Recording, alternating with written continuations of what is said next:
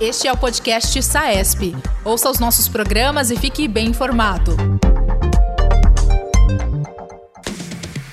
Olá, colegas. Sejam bem-vindos a mais um podcast SAESP. Eu sou Guilherme Antônio Moreira de Barros, professor aqui da Faculdade de Medicina de Botucatu Unesp, e hoje conto com a presença importantíssima do meu querido amigo e grande especialista da dor, professor Durval Freixete, que é professor da Universidade Federal da Bahia, em Salvador. O tema por nós hoje abordado será o papel da intervenção no tratamento da dor. E eu começo uh, perguntando para o meu querido amigo se ele tem observado, tal qual eu tenho uh, observado, ou é da minha percepção, uma mudança dada a importância aos procedimentos intervencionistas do tratamento da dor na atualidade. Olá a todos, eu super agradeço o convite, meu amigo querido, e também da SAESP. Realmente, Guilherme, isso é uma pergunta bem pertinente, porque cada vez mais tem se valorizado os procedimentos invasivos e essa, e essa valorização do tipo de intervenção em clínica de dor, coincidentemente, veio com a crise de opioides.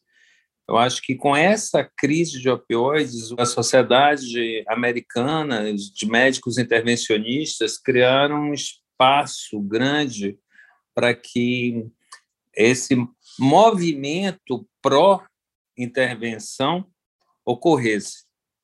E o que nós vemos na prática é que, atualmente, a intervenção se torna bastante popular, mas o que devemos estar atentos são com as indicações e contraindicações e qualidade de evidência para o procedimento específico e para o paciente correto. Ou seja, selecionar o paciente que está que é elegível para realizar uma intervenção e saber qual tipo de intervenção se realizar no paciente com dor crônica para que não haja problemas. E com isso, você continuar tendo uma aderência técnica e evitando complicações maiores. Recentemente, por exemplo, eu é, recebi um paciente que foi feito uma intervenção para dor lombar crônica e foi uma lesão por radiofrequência de ramo medial e a paciente evoluiu com um quadro agudo de dor neuropática, mas uma dor neuropática que eu não vejo há muito tempo. E isso não foi dito a ela pelo, pelo profissional que a atendeu, e, e ela acabou abrindo um processo contra ele, ou seja, que é desnecessário, mas por conta de falta de comunicação. Então, isso é um alerta para nós que, que fazemos intervenção, inclusive, para que façamos todo o procedimento correto, evitando é, litígio e coisas semelhantes. Então, Interessante, né, Durval? Como a comunicação permeia todas as formas de relacionamento na, na medicina, né? E nos, na realização de intervenção, obviamente que isso não é diferente. Uh, eu percebo também que na época em, da minha formação em dor, os bloqueios eram utilizados na tentativa de simplesmente deixar de usar analgésicos, ou seja, substituir o tratamento clínico pelo tratamento intervencionista. Hoje, a, a, maneira com que se enxerga a realização de procedimentos, em particularmente uh, na situação de dor crônica, é diferente, né? Ou seja, é minimizar o uso de medicamentos. Estou correto? Sim, Hoje também, eu acho que essa ideia de, de, digamos, que se encaixa um pouco na analgesia multimodal, né? Quando você, por exemplo, é, associa técnicas diferentes, né, com diferentes mecanismos de ação para ter um resultado específico, ou um efeito aditivo, ou um efeito cinético. Então, isso é interessante.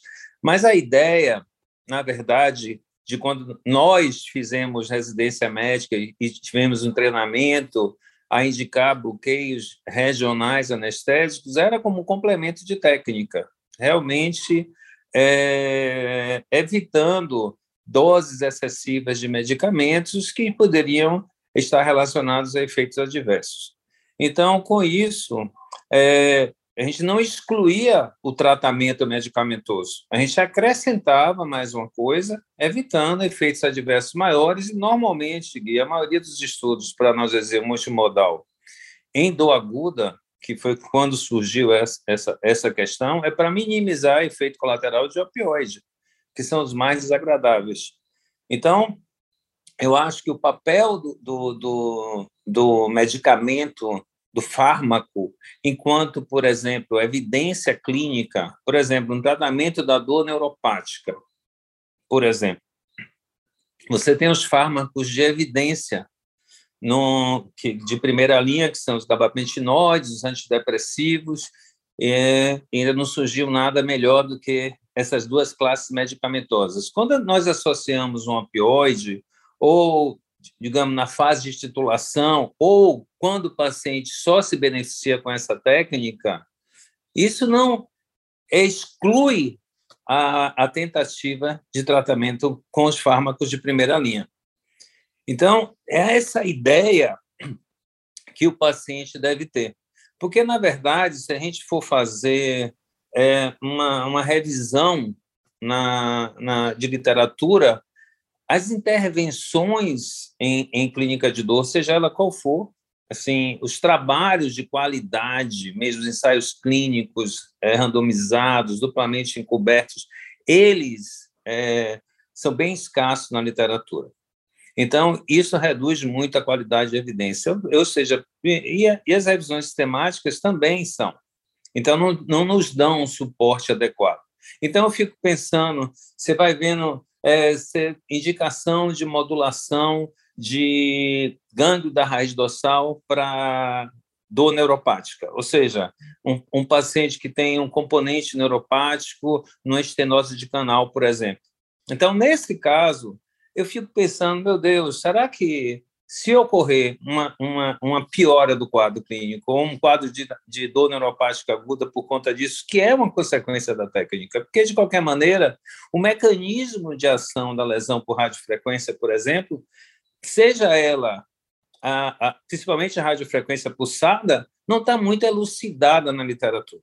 Então, parece que ela tem uma seleção é, maior por, por, por fibras pouco mielinizadas, mas isso não é muito claro. Então a gente não sabe de fato o que, o que, o que está acontecendo.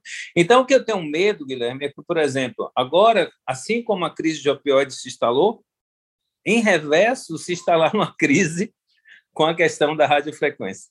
Então, exatamente o oposto, por conta de talvez é, solicitações é, excessivas, e técnicas mal, por exemplo, conduzidas, indicações mal feitas. E mal indicadas, é. Eu Exatamente. acho que o melhor, o melhor dos cenários é sempre associar o que há de bom entre as duas possibilidades terapêuticas, a intervenção e o manejo clínico. Então, eu acho muito complicado quando eu vejo colegas que são intervencionistas em natureza que não têm conhecimento clínico uh, adequado. Acho que é uma coisa é importante, as, du as duas coisas são importantes para o bom desempenho profissional. E você falou uma coisa muito importante, Gui, porque o treinamento agora, muita gente vai para o curso de intervenção sem nenhuma noção de clínica de dor. Então, isso cria, por exemplo, algumas, algumas lacunas, porque ele sabe fazer a intervenção, mas não sabe indicar, nem sabe tratar clinicamente o paciente. Então é complicado isso e é um ponto que a gente precisa estar atento. Aproveito para perguntar para você, né, como a popularização do ultrassom na prática do dia a dia clínico de várias especialidades, em particular do anestesiologista, tem contribuído para a popularização dos bloqueios intervencionistas em dor? Essa é uma pergunta bastante pertinente. Eu acho que a ultrassom veio realmente para ficar. Eu acho que é uma, é uma, é uma técnica no auxílio diagnóstico dos bloqueios regionais, não só, é, por exemplo, para o intraoperatório, mas também para o pós-operatório imediato. Ele te ajuda bastante, porque é interessante o quanto você pode localizar é, onde você vai colocar o anestésico local, e isso facilita na redução da quantidade de anestésico, diminuindo a toxicidade sistêmica e melhorando a eficácia técnica. Então, acho que o bloqueio guiado por ultrassom, é, eu sou totalmente entusiasta, eu já faço bastante é, bloqueio guiado por ultrassom, inclusive em clínica de dor, basicamente em clínica de dor, que é onde eu utilizo em tudo, na verdade, o clínico de dor que tem essa prática ou seja, sabe fazer uso da intervenção com ultrassom, ele tem vários ganhos em relação à redução de efeitos adversos de medicação. Eu acho que o objetivo principal é esse. Lembrando que o bloqueio não é o tratamento.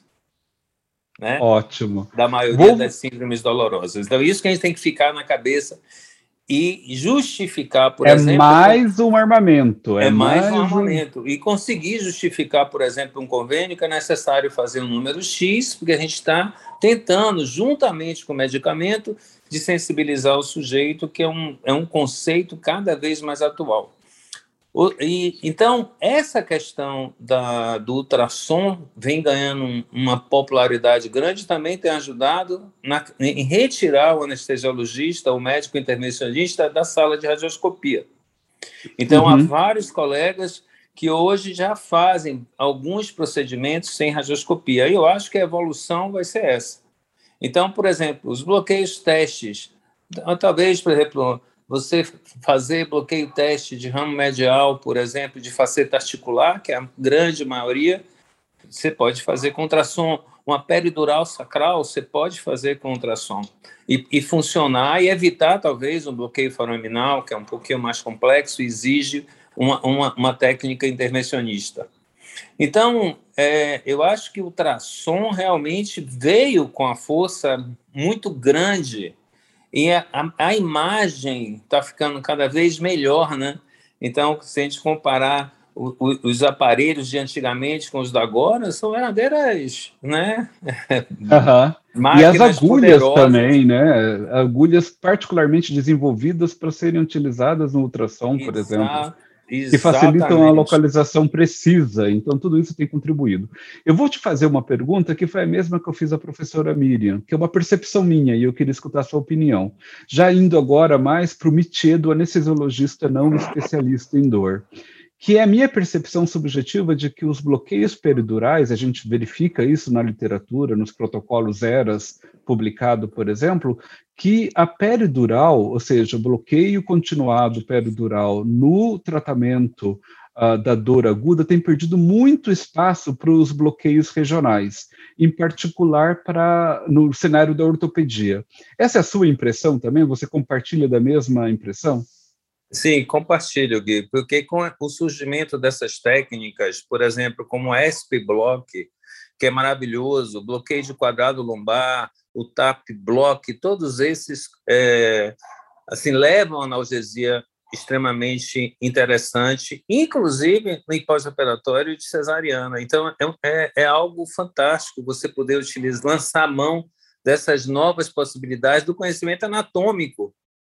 Né? Então, é, eu sinto, por exemplo, quando é que o, a peridural contínua está indicada mais? Em cirurgias abdominais altas, em cirurgias torácicas.